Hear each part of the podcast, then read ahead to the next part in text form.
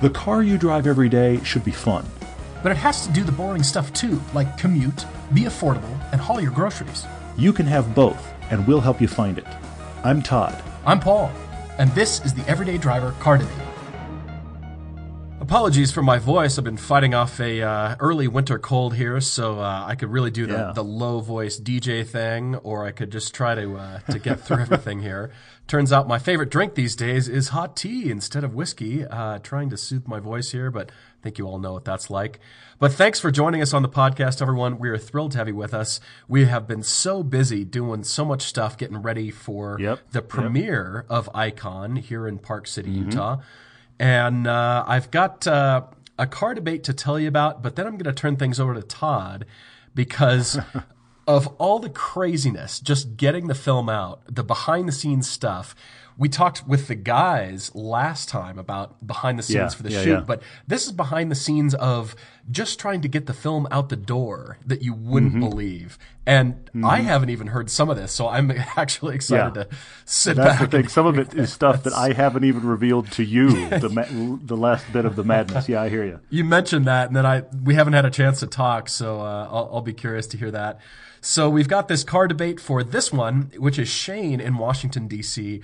He is experiencing first world problems to the nth degree. They're already a three car family, and he's thinking about getting rid of one of them so they could promptly lease another one, and wonders what that could be to fit kids and all that stuff into hmm. his life. Well, that's the big thing. They're going for from two kids to three kids, and we're dealing with genuine car enthusiasts in both he and his wife. So that's actually really cool. But we're dealing with uh, three kids, meaning three trash can car seats at once, which is a struggle. Yes, definitely. Although he asked if car seats, three car seats, will fit across one back row, which is something I've never seen or heard of. I've seen two, but will three car seats fit across any car? Well, there are whole. I mean, I'm I'm, I'm kind of Short of teasing right now, Suburban? Shane, but there are there are whole you know mommy drives websites that are out there, and I should have found one prior, but there are whole mommy kind of drives websites that test that. They test three across. Uh, that's actually something that does get tested. One of the things that helps you is if you have uh, two front facing and one rear facing, or vice versa, two rear facing, one front facing, because then you can stagger the bases. I'm getting kid geeky here. Wow. But the truth is, I didn't know these websites hard- existed.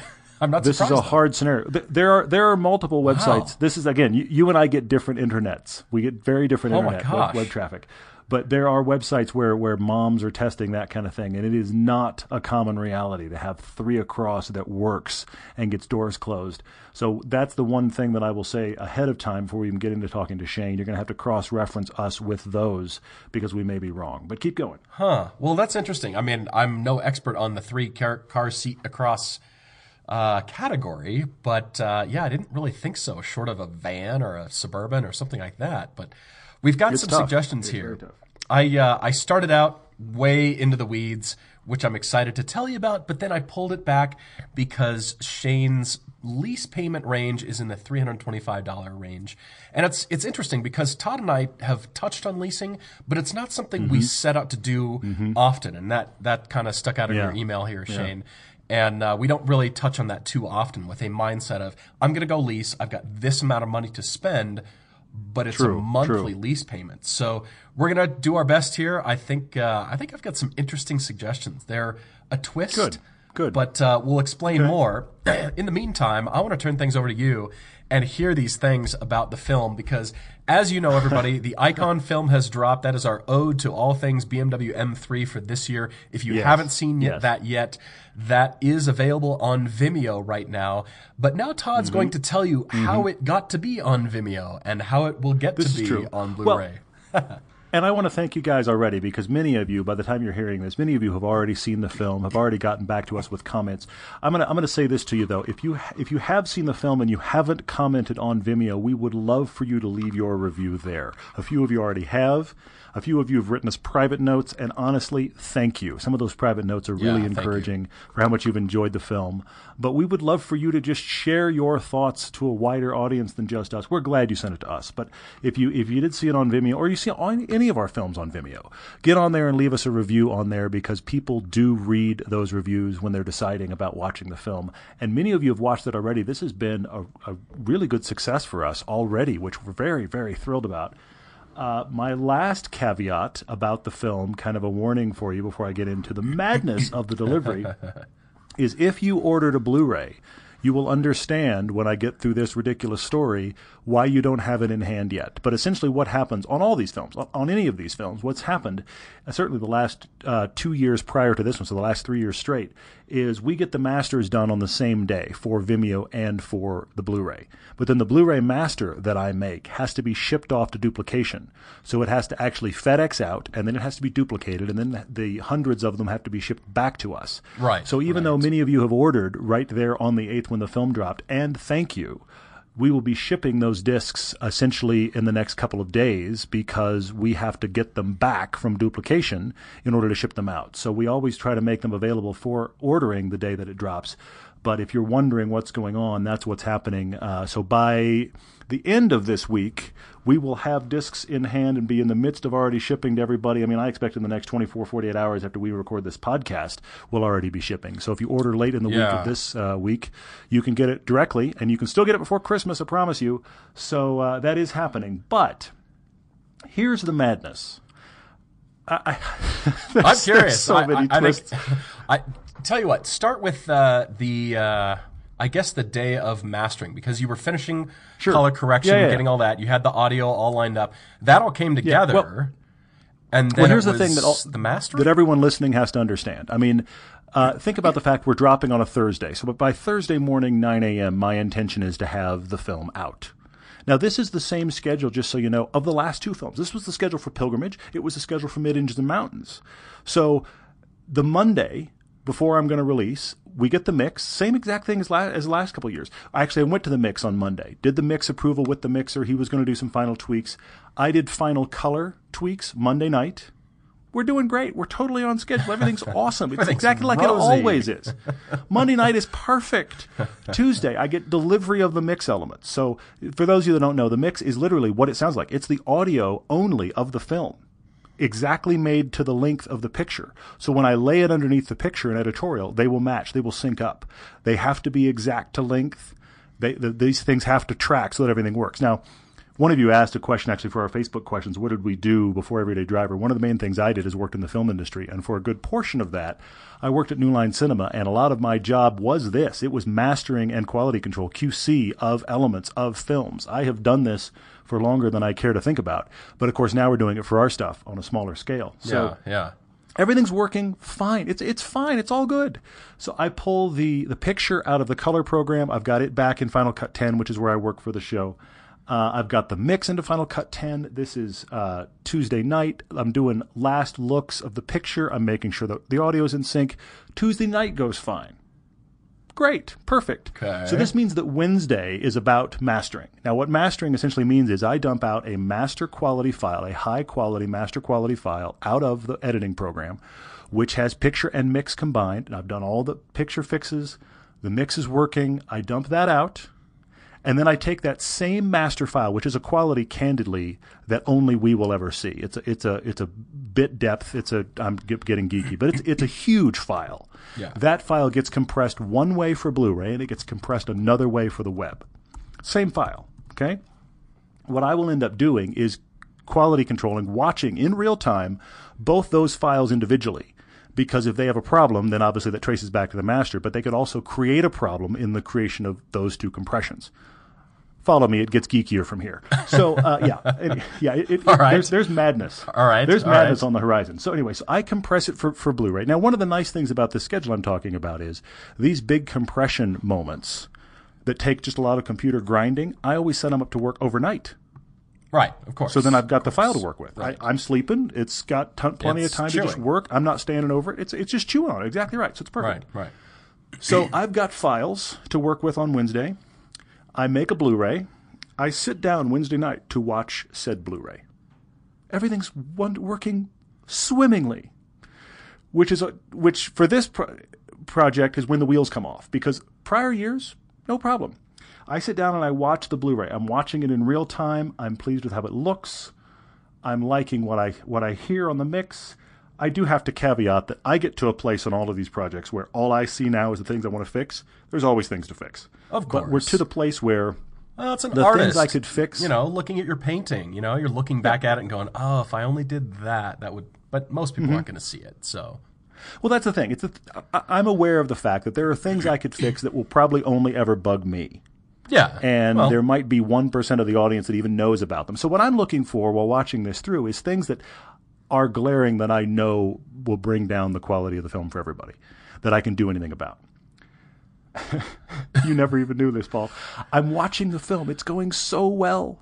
I get to the closing stand up of the film okay. less than five minutes remaining. We are, in fact, about 90 seconds from closing credits. That's how far through the film I am. Okay. Uh oh. I'm going to go to bed at a normal time. Everything is looking wonderful. You see where this is going. Okay. In my last pass of the computer editing program, I applied to some shots a stabilization filter. And that is, if you don't know the filmmaking world, that is exactly what it sounds like. You put a filter onto a shot that has a little bit of shake and it can fix it. Now, I'm a geek.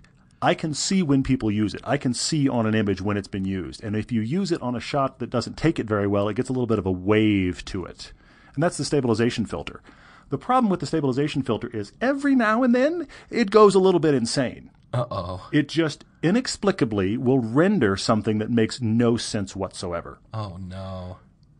There is a shot in the closing stand up where the tripod that had our wide shot was pretty high in the air, it was about 12 feet high in the air. It kept getting a little bit of minor vibration because of the wind blowing that camera up high. So I put a stabilization filter on the shot. It's a simple shot, it's a lock off. It it doesn't, I mean, I had just done it to be picky. We get to this shot, and I can tell the minute we cut to that edit, I'm like, why is that shot zoomed in farther than it's supposed to be? And I'm already my my blood's going cold. And at the end of this shot, which is about a two three second shot, at the end of the shot, for no reason whatsoever, the shot spins like I tried to put a visual effect on it. It spins 90 degrees, What? revealing black on either side. It just like warps like 90 degrees. It reveals black on the edges, and the whole shot spins like some visual effect. In the Oh last gosh. half dozen frames of that oh shot. I didn't know this. I am now- I, I didn't know this. I was am now aware. crestfallen when this happens oh because it's coming up on midnight. and that means that the Blu-ray is wrong, but it also means the master is wrong, which means the file for Vimeo is wrong, which means I'm back to the edit program to chase this demon. Oh my gosh. So that was Wednesday night. So I go fix it. I go fix this filter. I take it off. I, I even ren- rendered it again to see what the heck, and it just it was reading this shot. What it does is it analyzes the shot and puts a filter on to counteract. This is just one of those times that filter went completely nuts. Digital interference and digital noise that it reinterprets No idea. incorrectly, apparently. It just it decided it needed to spin the shot. So it took that filter off, whatever, um, and I dump it back out overnight. Okay, go to bed, dump it back out overnight. I may stay up for a while to do fixes, but I dump it back out overnight. We're now into, if you're following along with the class, Thursday morning when I want to get the film out. I get up really early. I get up very early, like sun hasn't risen early. I'm looking at it, I'm putting it together, and I'm scrolling through because I'm going to put it on Blu-ray and then watch it again. I'm scrolling through, and I happen to find while scrolling quickly, in order to plug in the Blu-ray burner, I had to unplug one of my extra drives, which shouldn't be a problem because all the footage is on my main external drive. Except one series of shots in the M3 piece references our old M235 piece, which it's oh, pulling off the other drive. oh my gosh. I had not plugged in the other drive late at night. I had left the Blu-ray burner on, which means that part of the film rendered out with this terrible looking graphic that says missing file for a good 10 seconds in the middle of my new master. Now, for those of you that do edit, know those programs give you that warning when you're going to render out. Hey, by the way, this has off offline footage in it. It's missing footage. Blah blah. I saw that, but I also knew that in my master, which has got layers between the color and then an older layer and then an older layer under that, one of my old layers was offline and it didn't matter anymore. So I saw that warning, but I've been seeing that warning and it's been no issue. So I ignored it because it hasn't been an issue for three versions yet. But now it was warning me about a new one because the drive was offline, and now I have a new master with files missing. Oh my gosh. Ah. You can't see me, but I'm just I, I'm just shaking my head over here. I can't believe this. So Thursday morning, I'm starting again. New Oh masters. The problem is now I don't have the ability to go off for a nice sleep while this works. So now I'm doing that watching the pot boil thing. Of course. And right. Right. the computer is also now candidly tired. I mean, it's just, I can tell by the way it's grinding and the way that it sounds, it's moving about half speed. yeah. So I do what any person does I reboot it. Right. I rebooted it twice. I rebooted it with some time in between twice, and it never sped up. Oh. So renders that should have taken me an hour, a little more, were taking two, two and a half hours. This is Thursday. Unbelievable. Unbelievable. So I make the decision, I make the judgment call. Okay, all right. Um, the Blu-ray, which was supposed to go out Thursday to ship out Thursday for duplication, isn't going to go today because I'm not going to have a chance to watch it today. Um, so I decide I'm going to get the Vimeo file out. So I get the Vimeo file out first. I get the Blu-ray file out, waiting in the wings to be burned to Blu-ray. We'll come back to that part of the story, ladies and gentlemen. uh, I take the file to a better. Uh, my internet is terrible, so I have to go somewhere else for upload. I take the Vimeo file down into Salt Lake, uh, where I do uh, editorial work for commercials, and I'm down there to do the upload. So I take that file down there. I upload it to Vimeo while I'm actually sitting with a client. I didn't even tell you this, Paul. I had a client that called me in the middle of this day with an emergency edit that a different editor, this has nothing to do with Everyday Driver, a different editor had essentially had a problem with an edit.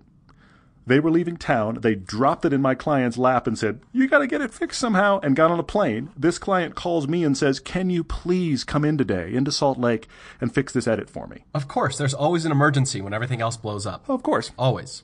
So I'm down in Salt Lake sitting with this client. Now, luckily, this client knows the show. He's a fan of the show. He watches it. If you listen, Mike, thank you. But uh, anyway, so he's sitting there with me while I'm uploading on my on another computer in the same edit bay. I'm uploading the film to Vimeo. you would think I was making this up. the upload got to 99% and got stuck. What? Not kidding. Sat there at 99% uploaded for a half hour when I finally oh realized I need to accept the fact this upload's never finishing. So I had to cancel the upload, which those of you that know what upload, that means that's now done and I'm started over. So I uploaded again. Luckily, the second time it decided to take, which is why the film came out late Thursday night. That was the second time I uploaded a Vimeo. you would think the trials are done. Oh no, no, no, no, no, no, no. Um, I got home, was very excited about the film being on Vimeo. Uh, you would think I'm making this story up. It's absurd.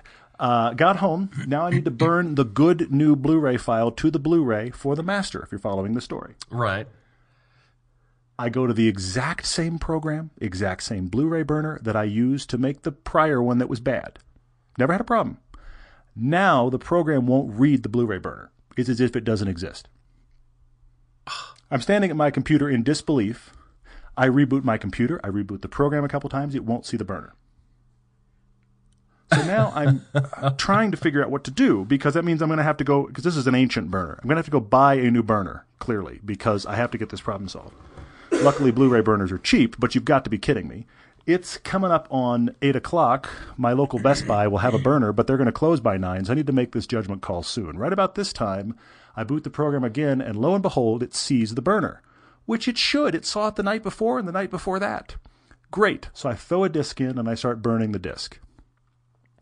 At about 8:20, almost 8:30, the new burn sticks at 2 minutes left. Oh my gosh. It freezes.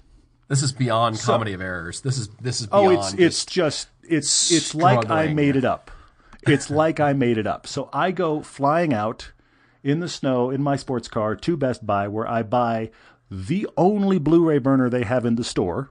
Not kidding. of course. There's only Which I one left. bring home. Of course. Which I bring home and plug in and proceed to burn the disc that I then watched that night, which was then, thank God, correct, so I could ship it out FedEx Friday morning. You think we've hit the finish line? I thought we thought we hit the finish line. I had a perfectly good weekend. The disc was finally out after all of those trials. this morning, the duplication house was expecting the disc at 10 o'clock this morning. Yeah. The disc was lost until almost 3 p.m. It showed up at 3. Walked in like, no big deal. The, the disc is here. We were all like, where have you been? It is finally in duplication. Icon is really out, and the film does exist. So I'm going to pass out now. That's pretty much what. I will say some of you may be working for uh, for FedEx or UPS or delivery service, and things happen. We know that, but it would just it was in the category of of course, you know, of course something else had Oh, yeah. to happen. The disc got Oh, lost, or you know, you pay Absolutely. for 10:30 Yep. a.m. shipping, and it just they breeze in at 2:30, 3 o'clock, and it just happens. It does, but Mm-hmm. you know, something else. So it's underway at this point. We will have discs. we will. We think. yeah, But they're going to be great. As They're I tell. Todd, we don't have a film, even on, on YouTube, until it's posted. We think, oh, we Yeah. shot everything, and we'll just have to edit it. No, no, we don't have it until Yep, it's yep, posted yep. and you're watching it. Because there's always something. The, the, it's it's always a different recipe. So I, I can't believe that. And and yeah, I, I haven't heard most of that to be honest. And I'm just like, and I and I've never. I mean, Oh, I didn't follow. The thing about this is so kind of ridiculous. Is nothing about the process, the steps I took, were any different than they've been on any film prior. It Right, was similar time frames. It was similar steps. It was just on this one. If it could go wrong, as you've heard, it did, to the point that it was just it, it almost became laughable. It was that place where it's okay. I'm having a laugh or cry moment. I'm gonna I'm gonna laugh this off for a minute, and I'm gonna dive back into the fact of oh look, I'm gonna make the master again. It was just it was shocking. It, it, and actually, about halfway through this process, here's what's what's nuts. About halfway through this process, I thought I can commiserate with the poor podcast listeners. I started writing down the events because I thought, you know, even even halfway through, I thought this is comedy. By the, but I didn't realize that that was actually half what the list was going to be. So yeah, we're out. It exists. Many of you have seen it. I'm so glad you're liking it. Um, and, I, yeah, and I don't yeah. share this story for anything other than to just kind of debrief and laugh about it. It's just like I cannot believe all of these things on one project in one 36 hour period. Everything happened. And by the way, on these discs, I think uh, everybody that you've noticed that they do not work in the Microsoft Xbox players for for reasons of Microsoft data management rights, the DRM uh, Yeah. rights management. I do believe Yep. it works on the Sony PlayStation. Can you confirm It that? It definitely does. Okay. Oh yeah, yeah, yeah. Okay. That, that, I play it on the PlayStation. I check it on the PlayStation. Okay, that's I mean, what I the other big thing That's you have to know about the Blu-rays is that now the PlayStation updates itself software-wise all the time. Blu-ray stock is always here. Here's how geeky we can be. Blu-ray stock is always kind of updating and ch- and changing, and so you can have a Blu-ray player that gets a brand new disc on the latest and greatest stock, and the Blu-ray player goes, "What is this? I don't know how to how to play it." Right. That sometimes happens with our discs. You have to update your firmware of your player often. That's a common issue that we've had with our discs and older players. But I know for a fact it works on PlayStation because it's one of the things I check it on.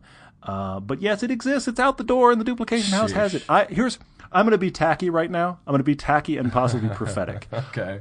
I'm very curious to hear what the story is between when it leaves the duplication house and arrives on our front door. Oh Because- yeah. Yeah.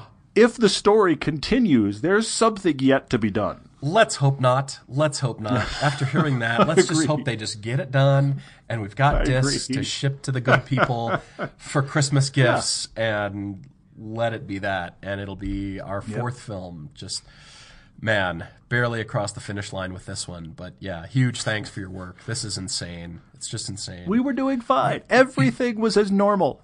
Everything was as normal. And then right there at the 11th hour or 12th hour by this point. Yeah. Anyway, Gosh. we should do a car debate for our for our friend for our friend Shane. We should do a car debate and talk about uh, he and his family and get back to the reason for the show. And we do have Facebook questions coming up. Lots of good ones tonight. I'm looking forward to some of those as well. Yeah, we do. Shane, thanks so much for writing. As I mentioned before, he and his family live in Washington, D.C. They are a three car family with a third child arriving probably about the time this podcast drops, as a matter of fact. And Uh, they are fans of leasing. And Shane has become a car guy. He's he's really gotten Yep. into it for the, about the last four years, which is so encouraging and, and great to read because Shane's gotten into autocrossing, the high performance driving events, karting. He hopes to do some rallying. He's done track Yeah. days of all kinds now, and so he is just into it hardcore, which is hilarious. But they have got this third kid coming into their life, which is great. Congratulations, Shane and uh, and your wife They are already leasing a brand new Volvo XC90 T6. So this is the main family car that apparently the nanny spends most of the time driving around. Now, keep in mind, Shane and his wife are both educators in the DC area. And his wife has a Fiat 500. She loves it. She mm-hmm. doesn't want to let it go. Shane drives a Fiesta ST, which he also mm-hmm. loves, doesn't want to let it go. And then, of course, the Volvo is, you know, Yep, the family yep. car. So, guess where this is going, everyone? it's not going to be fourth car. They couldn't do fourth car, but it's got to be something now with three seats, three kid seats, and that's why Shane is asking about the three across in the back, and that's why I'm a bit Yeah. skeptical Yeah. because car seats have just gotten wide. I think if they were to be designed a little bit narrower without cup holders and extra slots for catching Cheerios and all that stuff, You're talking about buying the ones without the missiles. I get what you're saying. Yeah. Yes, yes. If they were narrower, we could probably pull this off because don't they have the latch system? Uh, all three, all three places across, or is that only Generally, yes. Generally, yes. okay? Mm-hmm. So theoretically, it could be done. It just depends on having the right car seat in the back. So this is what Shane is looking for: is if I trade in probably my wife's Fiat, she's going to commandeer mm-hmm. the Fiesta ST, and then he's going to need something that he can track. Yikes! Have fun driving, but also take the kids, all three of the kids, because he's going to be having to do some of the errands. Now, can you track any vehicle? Yes, you can. I mean, we've seen people track Jeep Grand Cherokees. They will be Yep, on yep. track. Let's just say you mm-hmm. can. Other cars will do a lot better at it. So I kind of went in the direction of cars that would be somewhat fun to drive. The tracking thing I, I kind of left alone because, of course, you're going to have kid duty and the stuff that goes along with it more prevalent in your life than you know taking this car to the track. So that is, that's probably going to mean it's going to be an automatic too. So both he and his wife can trade off driving it. They'll just be the ease of driving that kind of thing, but still somewhat fun. So it's got to be Yeah. this in between thing. It can't be the full SUV like the Volvo, but of course it can't be just the small hot hatch kind of thing. Well, there's so many layers to this because they want to get three seats across so that they have an alternate car, as you're saying, alternate car to the Volvo, which is the primary family car. But the other issue is the fact that okay, they think this other car now needs to be an automatic, which has not been the case with the 500 or the Fiat uh, or the Fiesta ST. Those are both uh, manuals, and they love the manuals, but they realize that the only car the nanny can drive is the automatic. So if they even want to mix cars up at all, they have to have another automatic in play.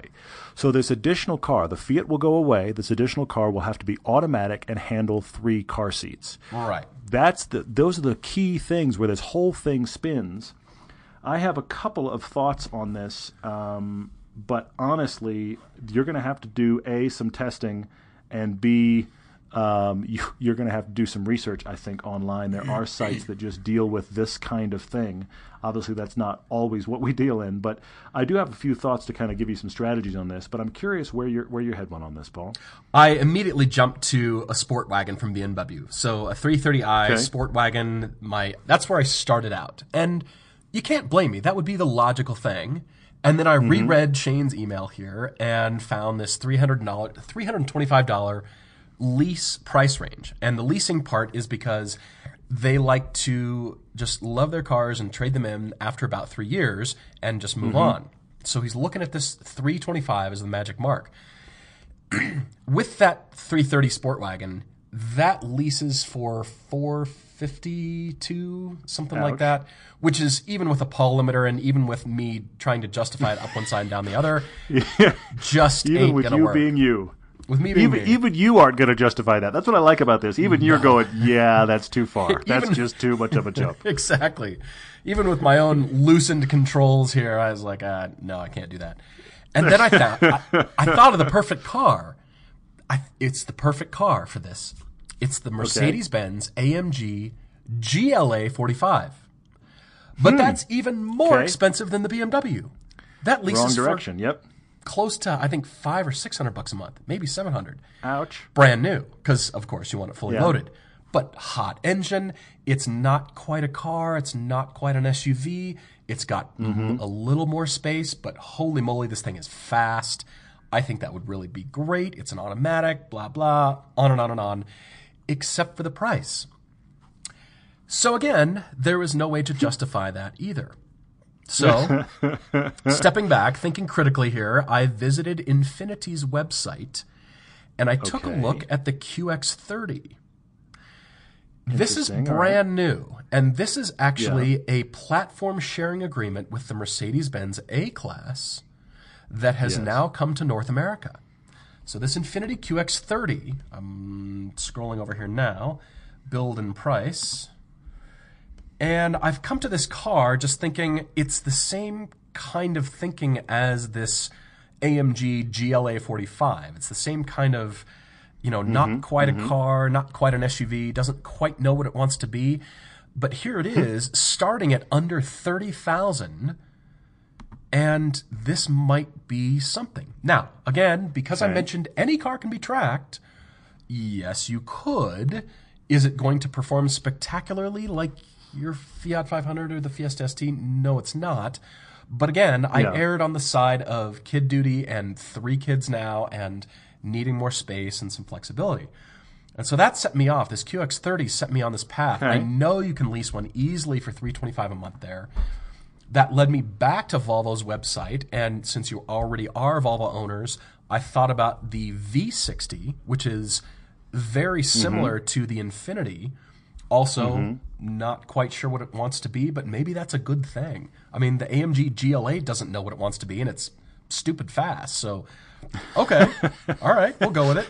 Yeah, there are those things that are stuck in the middle where it's like, I don't know what this is, but man, it's fun. Yeah, but you. I hear man, this is going. fast and fun, and I'm not sure what kind of vehicle this is. So, my last suggestion here, Shane, is the Volkswagen Golf Sport Wagon, which is also brand new to North America here. And I thought, is it? Could we try to make it like a wagony GTI? Maybe, Mm-hmm. maybe it's not quite the engine, and it's a little heavier and bigger. But that could also be a consideration. And I am proud to say all these will come right into that that lease payment of 325. So just kind of depending on Okay. how much you put down, I'm I'm pretty proud of that.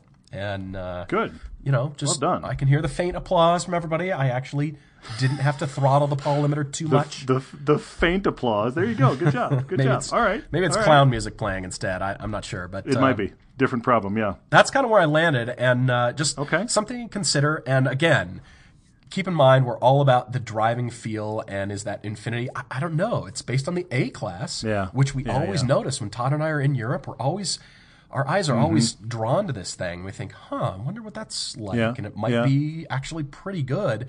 But check out that QX30. I was pretty intrigued by this, and I've suggested it before when it was not available, but I believe it is. It's on Infiniti's North American website. I think it's available to the rest of the world as well. But I, Mm-hmm. I've pretty actually saw one today. In fact, I saw one on really? the road in front of me today. Yep, I Well, did just this evening. There you go. Yep. Even better. There Tell me, yep. did it catch your eye? Did you think it was a Hyundai? What? Tell me about it. Here, here's the thing. It's because you know I, I was actually happened to be driving the Cayenne today, and I was surprised at how little the QX30 is on the road. Okay. It's, it's smaller than you think. It's it's like CX5 sized. Okay. Okay. Maybe even a little. It's actually probably a little closer to the ground than the CX5 even. That's but it's an interesting looking car. You know. It's so so it could it could certainly work. One of the things I want to I want to reiterate here about Shane's situation is that look, his wife loves her 500, but they kind of agree that that's the car to go. She also, and I love this. I love this, Shane. She likes the the Fiesta ST a lot. She feels like the Recaros are a bit too much when she first gets in it, but her comment to him is, I don't like it, and then 10 minutes later, I love it. So if she settles into those seats, she decides it's amazing. So Shane has realized a problem. Kind of a good problem, but he thinks if he gets rid of his wife's Fiat, which is where they're headed, she will probably take the Fiesta ST. Yeah, yeah. So now the commute car that has to do double duty to do other thing becomes his car. So he wants to make sure it's fun to drive. That's what makes this hard. So I have a couple different strategies for you here, Shane. The first thing I want to say to you is start digging. Make Google your friend. Start digging about these three seats across. And I'm I'm just jumping around websites here as we're online. I've got one that's blogs.babycenter that has an article about this. I've got an, I'm not kidding you. Websites I've, never got- heard of. Are you kidding me? I've got one called Mommyhood 101. That has an article like oh this. Oh my I'm to tell you what kind of articles we're talking about. Oh I've got another one called InfoSecure. The reason is, and I've said this before, the two people that should not be allowed on the internet are pregnant women and retired men, because all they're really on the internet for is to confirm their greatest fears. But there's a lot of information for those two groups. In the case of three car seats, here's what you can Google. You can Google three car seats across. The f- first tactic I want you to take is actually not car, it's car seat Right. because there are right. different car seats that have different levels of narrowness, and depending upon what what level, what stage of seat you're on. I mean, look, we're going to get parent geeky here real quick. As far as rear facing, front facing, is it a booster? What happens depending upon your kid age? I think you need to do a little bit of Legos with your car seats and figure out through these websites and through research what are the three across you can get they obviously have to be safe. They obviously have to have latch latch uh, system security. But what are the ones that have the narrowest profiles on them, so you have more flexibility in fitting three across? Because you could just go buy three trash can child seats, and almost every car out there won't fit all three of them. I mean, that's the truth. You could buy ones that are s huge gosh. with missiles and the extra pop out cup holders, and now you, you're lucky to get one in there. So the first thing to do, I think, is really to shop for what are the three narrowest profile car seats out there that will fit your combination of the level of car seats you need. So that's a good place to start. Again, there's tons of websites that deal with it. I'm looking at it here. Most of them got have things where they're like the top 20 2016 car seats that that will work three across. I mean, they've got these kind of articles. Side note, by the way, I don't know if you know this, Paul. Here's the crazy thing. when you start buying car seats and cribs, those things are constantly being safety tested by the quote unquote latest and greatest safety standards. Yeah. A bunch of stuff that was perfectly good last year, perfectly safe, top of the line last year for kids for 2015. This year they have decided it's a death trap. It makes me laugh. This happens like crazy on this stuff. Oh my It's one of the reasons you can't hand down those things because the new mom researches that model and finds out, well, when you bought it, it was fine, but now they've decided it actually secretly has spikes on the inside and is going to kill my children. I mean, it's just it, You answered my constant question, though. paranoia here. Because kids grow out of these, and where do all the ones from like two or three years ago go? What, what happens to them? Do they get Well, here's the thing. just garage saled and Hand me down does happen. Garage sale stuff happens. It's just funny because constantly with both cribs and child seats, somewhere down the line, some model that was decided to be awesome is now the worst thing you could possibly put your child into. And I sit here going, how was it okay a year ago? It's not like the human body has changed or crashes have changed. What did we discover? Anyway, but all of that, I'm on a rant about child seats, but this is where to start, Shane, is to figure out the child seat Lego combination, then jump into cars. I've got two for you, both of which are automatic, both of which are fun to drive, both of which have got surprisingly good back seats and are still staying small. Because the thing I see here with your Fiat 500 and your Fiesta ST is you guys like light, chuckable cars. So I've got two. You're going to have to to shop. But most of these three across websites are testing with things like the Toyota RAV4 and the Mazda CX5. They're not testing with Suburbans. Sure, right. So right. we're, you can get into something that isn't huge and it'll still work. The two I have for you, first off, is the Golf R. yeah, yeah. That's got a surprisingly good back seat. I bet you get three across if you shop those seats right. So I think you should look at that. Uh, you might not get a Golf R for your 325 a month, but I noticed that there are deals right now on GTIs for like 250 a month. So maybe if not a Golf R, maybe it's a GTI. You would still enjoy that car. You get that good DSG. I mean, you want to go automatic. So look, we'd love for you to be in a manual, but the DSG is a great uh, automatic gearbox if you're going to get one. So, um, you know, I would push you for, toward the manual, but that's not where we are. So you could get maybe the Golf R if you can, but if not that, you wind up at the GTI. Nothing wrong with that. It'd Yeah, be a good place to be. The lease is right. Getting a new one on lease avoids the number one reason we don't always recommend that car, and that is there's a dice roll of reliability 60 to 80,000 miles in. You're getting a new one on lease. Doesn't matter. yeah, true. So true. Take take a good look at Volkswagen, possibly the Golf R if you can pull off the deal. If not that, the GTI is absolutely in there. The other one I have for you is Subaru WRX. The back seat on that car is shockingly big for its size. Yeah, it's actually So pretty good I size, and that's inside that car. It, it really is. I mean, it's it's it's not as nice an interior, but you're coming out of the the Fiesta ST and the Fiat 500, so I don't think the world's greatest interior is your biggest concern. Now, I will say the downside of the WRX, that automatic is a CVT. Obviously, that is the world's worst enthusiast bad word. Among CVTs, it, it, here's my terrible crack. This is the best of the ugly girls. It is. It just is. It is, It's yeah. a CVT that masquerades like a car with gears. You pull a lever and it has a set ratio that it holds. It is probably one of the best CVTs out there. If Nissan and the Toyota Corolla offer you the worst, this is the best. So I think it's livable. I think you could do it. It gets good gas mileage. It's a genuinely fun car, and I think you get three seats across in the back. So look up the Golf R GTI, look up the WRX, and first and foremost, play Lego with seats. Do some research and find the three narrowest seats you can for your kids. Congrats on the growing family, and I'm staying there. Peg Perego Primo Viaggio 4 slash 35 infant car seat for 300 bucks. Mm-hmm. What if you took a Sawzall to that sucker and like really custom fit these things into the back seat? Stop. Then you could just get any car you want. Heck, Parents everywhere are crying now.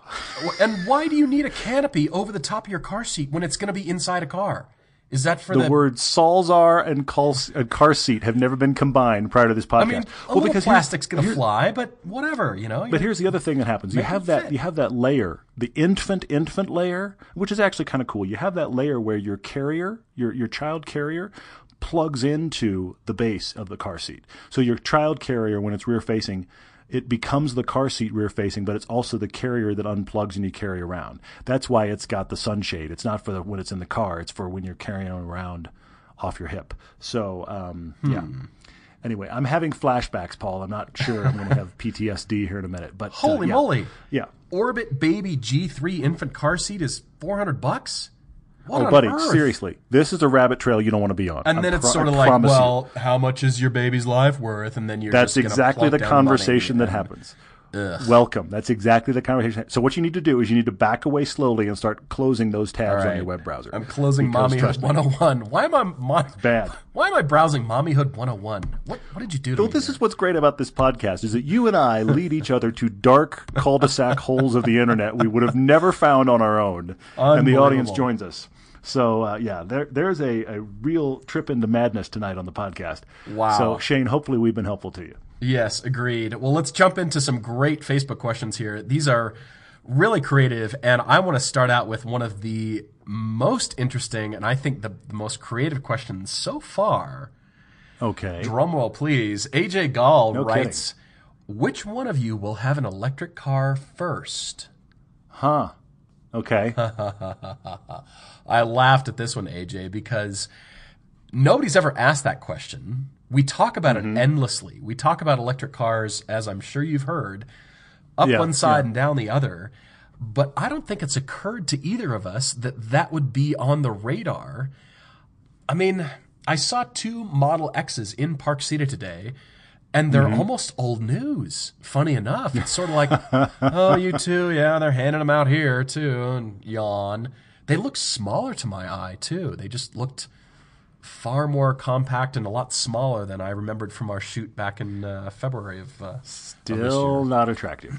just just not Man. attractive. So I would think because the first Tesla, the Tesla Roadster, was a joint partnership with Lotus Engineering and built on an- modified and stretched Lotus Elise chassis, I would think that appealed to Todd uh, immediately. And so I'd think, all right, but you know, they're still like in the sixty-five thousand dollar range, and yeah, yeah. Todd's a huge fan of Lotus, as you know. But I kind of think by the time we get around to thinking, all right, I want to add an electric car, it's going to be something different. It might not even be the sports car, the fun car that we have. It might be Well, the family hauler. It might be the something else. And so I, I would, I would, I would have said Roadster for you first. But then I Hmm, think even use no. And by the time we get around to thinking, all right, I can spend, you know, that kind of money on an electric car. Yeah. Huh. I don't know. Well, it's funny because I mean, part of me thinks it would be you, but only if you would go high end. If you could get into to a really nice Model S or a really nice X or maybe even a loaded out Model 3, I think that would interest you, but you're not on the cusp of that at all. I think that but I think that's the, the the world. Or of course, look, let's say the obvious before somebody else says it. When Porsche makes their Model S competitor, you're going to want one. But I will say to you this. I will say to you this. I've been thinking about this now because winter is seriously here in Park City, and the FRS is doing great. In fact, today I was in the Cayenne, and my wife was in the FRS, and she commented, as much snow as is out there, how great it is to drive the FRS in the snow. Yeah. So yeah. I've been thinking a lot about, but I've been thinking a lot about the reality of that car is surprisingly versatile. But there is that part of me that wants the true winter beater, the true car that is designed just to do the unfun stuff in the winter. And, and and if I had that, and look, I can't afford to do that right now, but if I had that, then that allows the sports car to be even more focused toward madness of summer driving and track driving, because it doesn't have to do all the stuff that the FRS is doing now. Right. There is a Right. genuine part of me that is very intrigued by something like a Chevy Bolt. In fact, I liked it at the LA Auto Show as the run around town winter beater car that Yeah. allows the sports car to do whatever. to be very focused and more I fun mean, and honestly, if if the if the budget was there, if the budget was there, I would seriously consider as a third car getting a Bolt for the winter beater runaround car, and then buying something like an Elise or taking the FRS and stripping it out for more track duty, or something that goes hardcore because it doesn't have to do the winter stuff anymore. I would seriously consider it. I, I, I thought hmm. about that when I sat in the Bolt at the LA Auto Show. I thought, huh, I could see this as that utilitarian car. Because once you go utility, in my mind, once you go utility, that to me is where the electric thing intrigues me. I can see that, and I think you're right. As Porsche comes out with their electric performance car, it depends on what it is. I mean, if it's more SUV or more sports car, unknown, but Yeah. okay, I'll probably want it. But despite, well, I mean, it is me, but despite the price of the Model X, $150,000, that interior yeah. is nowhere close to being a $150,000 interior on that You're right. car. You're right. And Yeah, that's kind of the turnoff for me. I'm all about Mm-hmm. the electric tech, but those interiors until they get until they match that price point, but by the time you do and you match the interior to that price point, it's going to be a Mm-hmm. three hundred thousand dollar car because you're really paying for the tech and the fact that nobody else really has one and the doors and all that Yeah. jazz. Yeah, yeah, and yeah. so I'm thinking, all right, well, I mean, the interior quality and style and amenities and comfort and all that stuff has to be up there for me to think I could justify paying that much. And so if Porsche does it right, well, that'll be a really expensive car. But then I think Oh, yeah. I come back to what you're saying about how about just a runaround kind of car that's Mm-hmm. that you don't have to rely on for the man, this has to tick the box of track and fun sports car, or it has to Mm-hmm. tick the box of it's got to get me around the winter. I mean, I'm sure those batteries lose power in the extreme cold here, and sure therefore making them less usable. So maybe the middle of the road, and you don't mind the interior quality, and it's kind of it's good, it's fine, but it's an electric runabout. But I, I I think of something like a like a Bolt because you know if you have like the, the Nissan Leaf, which are now cheap, um, but if you they have like a Nissan Leaf on its best day, there's hundred miles. Now you take away, you're driving it hard in the mountains. You take away the fact that it's really cold. That Yeah. could drop to sixty or seventy. That could Yeah. be a problem. But if a Bolt is running 240 miles in best conditions, what's it going to drop to? 180? That's still tons. That's still very So useful. yeah. I feel like that's a situation where the electric power being bothered by the cold is less of an issue because you had so much range to begin with. I mean, I'm, I'm way off in the weeds here, but it is a good question, AJ. And, and I, I, it's funny because I did think this, had this line of thought while sitting in the Bolt. And I also like the fact that the Bolt is doing that thing where it isn't, yes, it's an electric car, but unlike the Leaf, it isn't a car that's going, hey, look at me, I'm electric quite as much. It's kind of a normal car that happens to be electric. And that actually intrigues me too. Right, right.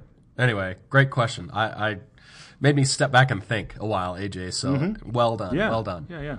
That was great. uh, Charlie Charlie wrote to us, and he, he's writing. He's he's from Sweden, and he's writing in and going, "Okay, hang on. Why doesn't the United States like station wagons? What's the problem?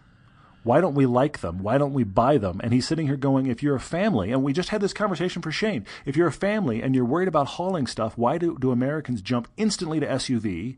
Why don't they do things like you know Golf R Estate or you know Audi RS estates and these kind of things. Now, he then acknowledges that some of those really cool ones aren't sold here, but he's going, what's the problem? And I'm going to say it's two things. First off, it's one of perception, okay?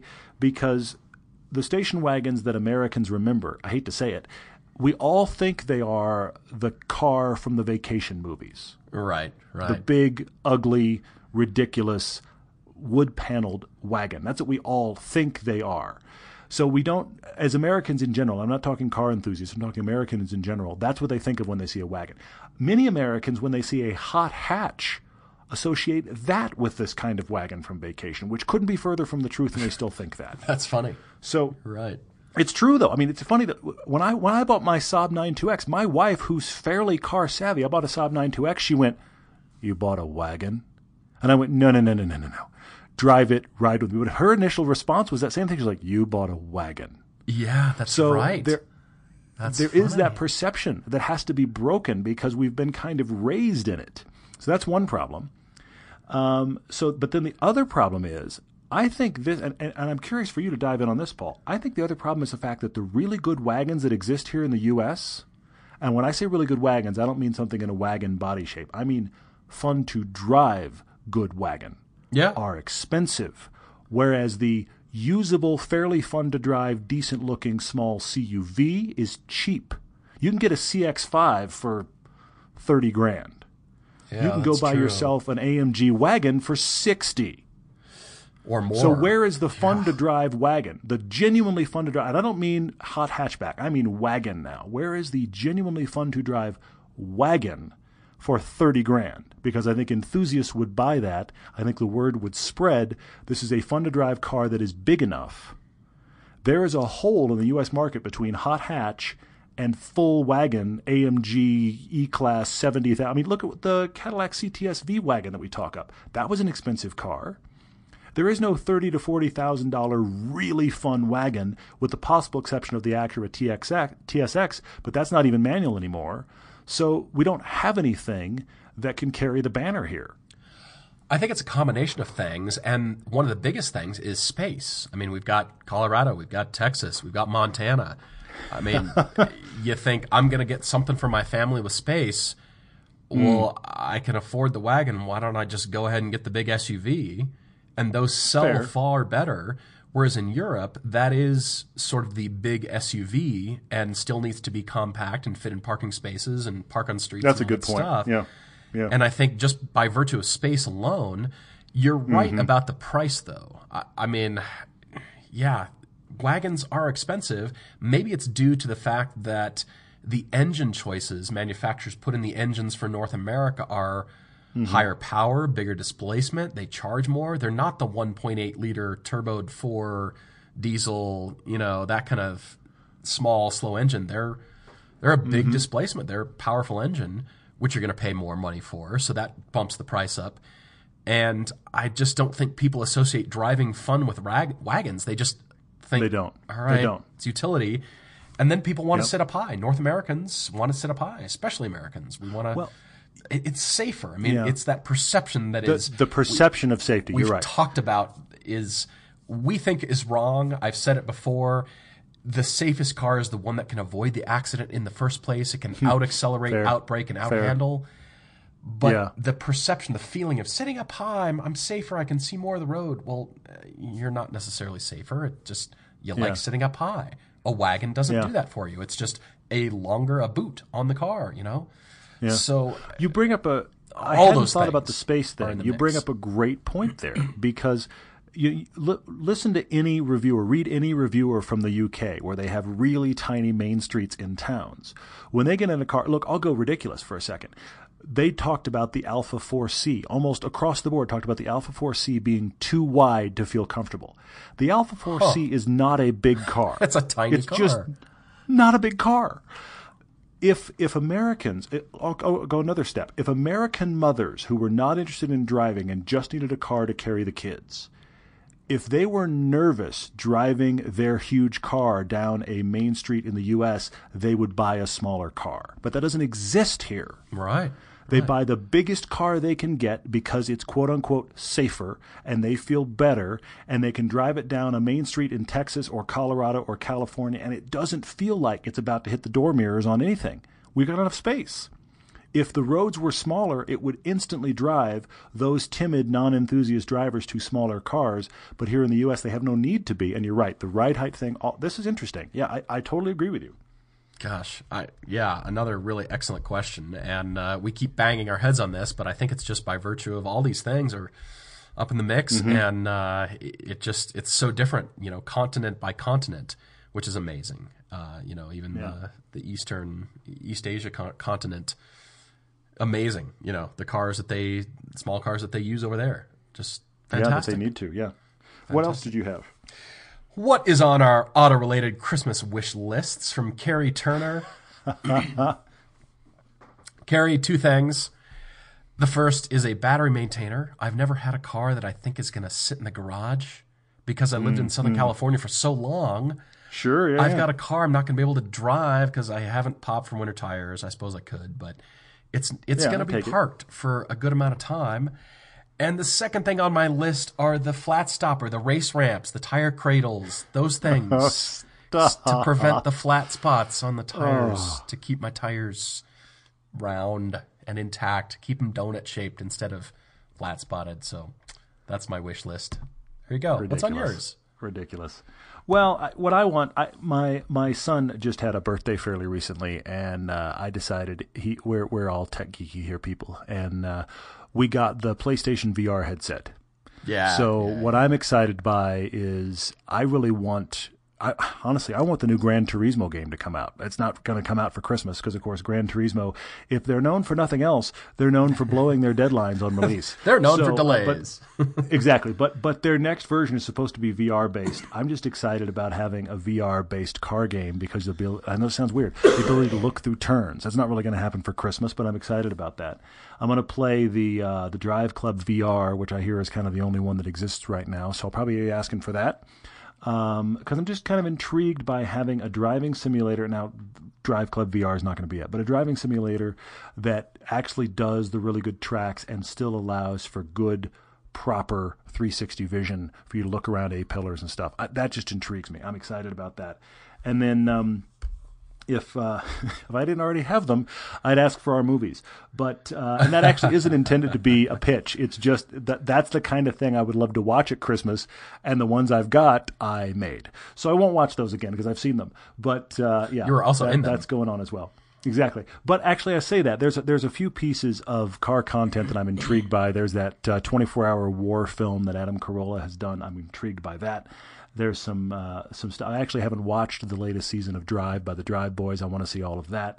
So some of that, I like to sit down and watch good car content I didn't have to work on.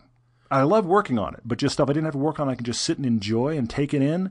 That excites me too. You mean the stuff that somebody else worried about authoring the Blu-ray and uploading the master Exactly. and all that jazz? Somebody else worried about the fact that that Right. stabilized shot had schizophrenia in the middle of it and decided to take a twist for no reason. Yeah, the stuff I didn't have to worry about that on. The, the curse I have though is that I watch other people's content and see where they used a stabilizer that they shouldn't have, and I see where the color correction is terrible. This is my problem. Everybody, when you watch a movie with Todd, make sure you just ask him like, okay, no comments. Just just let me watch the movie. Yeah. Don't like tell me what I did. Just be cool. So anyway, You know, you know what? You know what's a scourge? I sorry, I have to rant. You know what's a scourge right now in car content? And it hmm. started with Fast and the Furious, but I've seen it everywhere. It's on Grand Tour. I've seen it on Drive. I've seen it on Motor Trend. I do everything I can to refuse to use it, and that is speed changes, speeding up shots of cars. oh yeah, yeah. I see it every single time. Now, look, I'm in the one percentile of audience members that notice, but I see it all the time. Taking a car and speeding it up, and it's not how how that car looks in real time going that speed. But the problem is, uh, look, I'm going to sound like an old cranky man here when I say this, but the problem is it's training the audience to believe that that's what cars look like at speed. So we come along where we play our stuff in real time and we get comments like, well, you guys aren't even driving fast. No, no, that's what the car actually looks like going that speed. Yeah, yeah. And I see all, I mean, look, Grand Tour's done it multiple times this season. And if you look, know how to look, you can see the skipped frames and you can see, look, I'm being crazy, but you can see the body movement that is not realistic. It's too fast. So, it's too, it's too It's happening. jumpy. You know, when, when the, when the, when the drone comes in at what looks like 100 miles an hour, I'll tell you something. The drone didn't come in at 100 miles an hour. That Right. shot's been sped up. So that's a scourge going on in car content right now that kind of makes me cringe, but I may be the only one cringing. Where, you know, Todd has pointed this out, everyone, to me before. And so what we do is we speed up. We actually drive faster to combat this problem because I know Todd is not going to speed up the film in the edit room. I know true. he won't. He This will refuse. So that means both of us have to drive faster. Anyway, that's that's a terrible admission, but you're right at the same time. that's, what it's done to good. us. We've just like, well, Yeah, I got to drive right. 130 now because, you know, Oh no. Oh, I'm hearing this podcast played back to me at some point. Anyway, yeah, keep going. no. What other questions were on your list? Uh, well, Kevin Marchuk had an interesting one because the minute I read it, I thought of my answer. The minute I read it, he said, okay, if you could have a performance version of any economy car that doesn't currently have a performance version, what would you pick? I mean, he's pointing out the, the reference pieces like the base Impreza becomes the STI, the basic Focus becomes the Focus RS. So, which one exists that needs a performance variant? And I have the top of my list Chevy Cruze. Oh. Where is Chevy in this market? They don't exist in this market. I get in the Chevy Cruze hatchback at the LA Auto Show, genuinely good looking car. And now Chevy has taken that Cruze and given it a hatchback shape, which means hot hatch. Hello, I talked to the product guy and asked him about hot hatch, and he was like, "No, that's not in the pipeline, but we're bringing a diesel." I was like, "You're going the wrong direction." wow. Wow. But here's the thing I keep thinking. Chevy has has nothing in this market. Ford is all over this market. Yeah, Okay. true. Most every other manufacturer is all over this market. But look at GM's talent pool. Look at what they're doing to chassis in Cadillac with the ATS and the CTS. Awesome chassis dynamics, awesome handling. Look at what they're doing with performance across the board in both the Camaro and the and the Corvette. But the problem is, in all of those cars I brought up, even the Camaro that you want is going to be 35, 40 grand. right, right. Where's the performance car from Chevy at 25, 30? And the chassis for it is the Cruze, and they aren't even touching it. That should be, I don't care what you call it. Is it the Cruze SS? I don't think it should be, but what is it? Okay? What's the hot hatch version of the Cruze? And do you want to go nutty enough, Chevy, to make it all wheel drive? But even if you don't, you can be a genuine player with a worthwhile car. That car needs a performance variant. we got to name that car. It can't be called the Cruze anymore because you're not cruising. It's got to be something fast and hot. We've got to name Who that knows? car and send it to GM. Who knows? I know people at GM. I could send it to them. I know you do, but I just I, I can't believe that Chevy has nothing to offer in that market segment. Nothing. You're right. You're right. Ford has just been dominating that. I'm wondering if Chevy is just sort of like, eh, I'm not sure if we should play because Ford's going to kick us in the teeth. Maybe, but but come to play. I mean, look, if nothing else, there are guys out there that are Chevy guys that want the Chevy variant. Of if nothing else. And as we've talked before a million times, yes, pure performance models don't sell, but the Cruze is going to sell. So it's going to offset. And you've got all of this talent and all of this ability to make cars that are dynamically fantastic, and you have nothing below 30 grand or nothing below 35 grand. Gosh, that's really interesting. I've been reeling through car manufacturers in my head. Honda is coming back with the new hot Civic Si. That's mm-hmm. Mm-hmm. on its way, or if, if not already here. Most performance cars, I mean, Hyundai's got the N division coming out. That's going to be, Yep. you know, Mazda needs to not leave that alone anymore. They need to keep the Mazdaspeed thing going. But Chevy Yeah. has never done anything. And FCA and Dodge are you know they're they're out in left field now. They're they're no longer Well, but they're even but they're doing they're doing their thing, which is the traditional big engine monster. They don't want to play in that world. That's fine. And you know, Chevy had the Cobalt a while back. You know, that was a car in, in the SS form. I mean, it was a decent performance car, okay? But they haven't come back since then. But the Cruze is a far better car than the Cobalt ever was as a starting place. So where's the hot one? yeah. It, it just I don't get it. I don't get it. So that's my that's my answer there. Anything else from you? Dig it. Uh, last question here from uh, let's see here. Nick twenty five sent me a photo of a really terribly designed Honda wheel. I'm not sure which car that was on. If you I'm want to see the photo. Yep, yep, yep. if you want to see it, go to our Facebook page, Everyday Drivers Facebook page there. And he sent me a photo of this uh, this wheel. It's that awful. The longer I study it, the more I want to retch because you're right, Nick. It's it needs to stop. And It wor- interestingly, over time. Yeah. wheel designs will get re you know retreaded. They'll they'll get pulled back out from say two years ago, and design managers will say, "Hey, that one wheel design that you came up with that wasn't good for that project. Where did that go? Let's go revisit that design because." Think about it. Wheel designs are wheel designs. They're really not connected necessarily to uh, the current design trends. I mean, they kind of are, but in terms of where the company is going, you could you could pull out a cool wheel design that you know five years ago didn't work, but mm-hmm. right now, oh, that's perfect for that style of a car that we're doing now. Sure. I don't think this is the case. I think it, it just, oof. I, I can't tell you. I can't explain it. And designers go through so many iterations and so many wheel designs.